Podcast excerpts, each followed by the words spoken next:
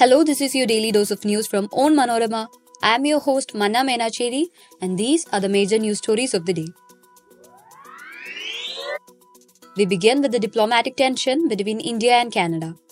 A Canadian official has said the statement of India's link to Hardeep Singh Nijjar's murder was based on intelligence reports. Meanwhile, the US backed Canada for its efforts to investigate the case. Back home, linking Aadhaar card with voters' ID is optional. Election Commission told the Supreme Court. In a surprise move, the Kerala government has decided to blacklist banks that refuse to grant it funds. The Supreme Court has issued notice on plea seeking action against Tamil Nadu Minister Udayanidhi Stalin. India protests against China for denying accreditation to sports persons from Arunachal Pradesh in Asian Games. Let's get into the details.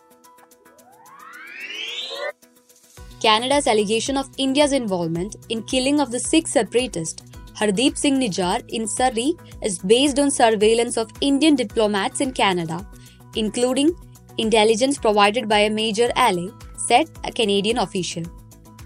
The communication involved Indian officials and Indian diplomats in Canada, and some of the intelligence was provided by a member of the Five Eyes Intelligence Sharing Alliance, which, in addition to Canada, includes US, Britain, Australia, and New Zealand. The official who spoke on the condition of anonymity because they were not authorized to discuss the matter publicly did not say which ally provided the intelligence or give specific details of what was contained in communications or how they were obtained. Meanwhile, the United States on Thursday said it supports Canada's efforts to investigate the allegations of India's involvement in the killing. It observed that no country can get any special exemption for such kind of activities. National Security Advisor Jake Sullivan of United States told the US has been and will be in contact with India on this issue. The Election Commission on Thursday said that the new rule on linking Aadhaar with voters list to weed out duplicate entries was not mandatory. The commission told Supreme Court it would make clarificatory changes in its forms meant for adding new voters and updating records of old ones in electoral roll. Keeping in mind that providing Aadhaar numbers for voters' ID cards is optional. A bench comprising Chief Justice of India D.Y. Chandrachud, Justice J.B. Pardiwala, and Justice Manoj Mishra took note of the submissions of the poll panel and disposed of public interest litigation, which had sought clarificatory changes in Rule 26B of the Registration of Electors Amendment Rule 2022. The Kerala government, reeling under an acute financial crisis, has decided to blacklist banks which refuse to extend funds to it directly or indirectly. The stringent action comes in the wake of two public sector banks upsetting its efforts to raise rupees 1700 crore through two welfare boards to meet its financial requirements for the coming months. The government had sought rupees 1200 crore from the Motor Vehicle Workers Welfare Board and rupees 500 crore from the Toddy Tapping Workers Welfare Board to tide over the crisis experienced after the Onam festival. These boards approached two public sector banks and sought the money as an overdraft on the guarantee of their fixed deposits. The banks, which had initially responded positively, made a U turn, upsetting its plans. The government had intensified efforts to mobilize the funds from welfare boards and public sector units after it was left with no resources to meet expenses and fund various projects in coming months. The short term deposits will be collected for an additional interest of 0.5%. India strongly protests against China's denial of accreditation for the Asian Games to athletes from Arunachal Pradesh.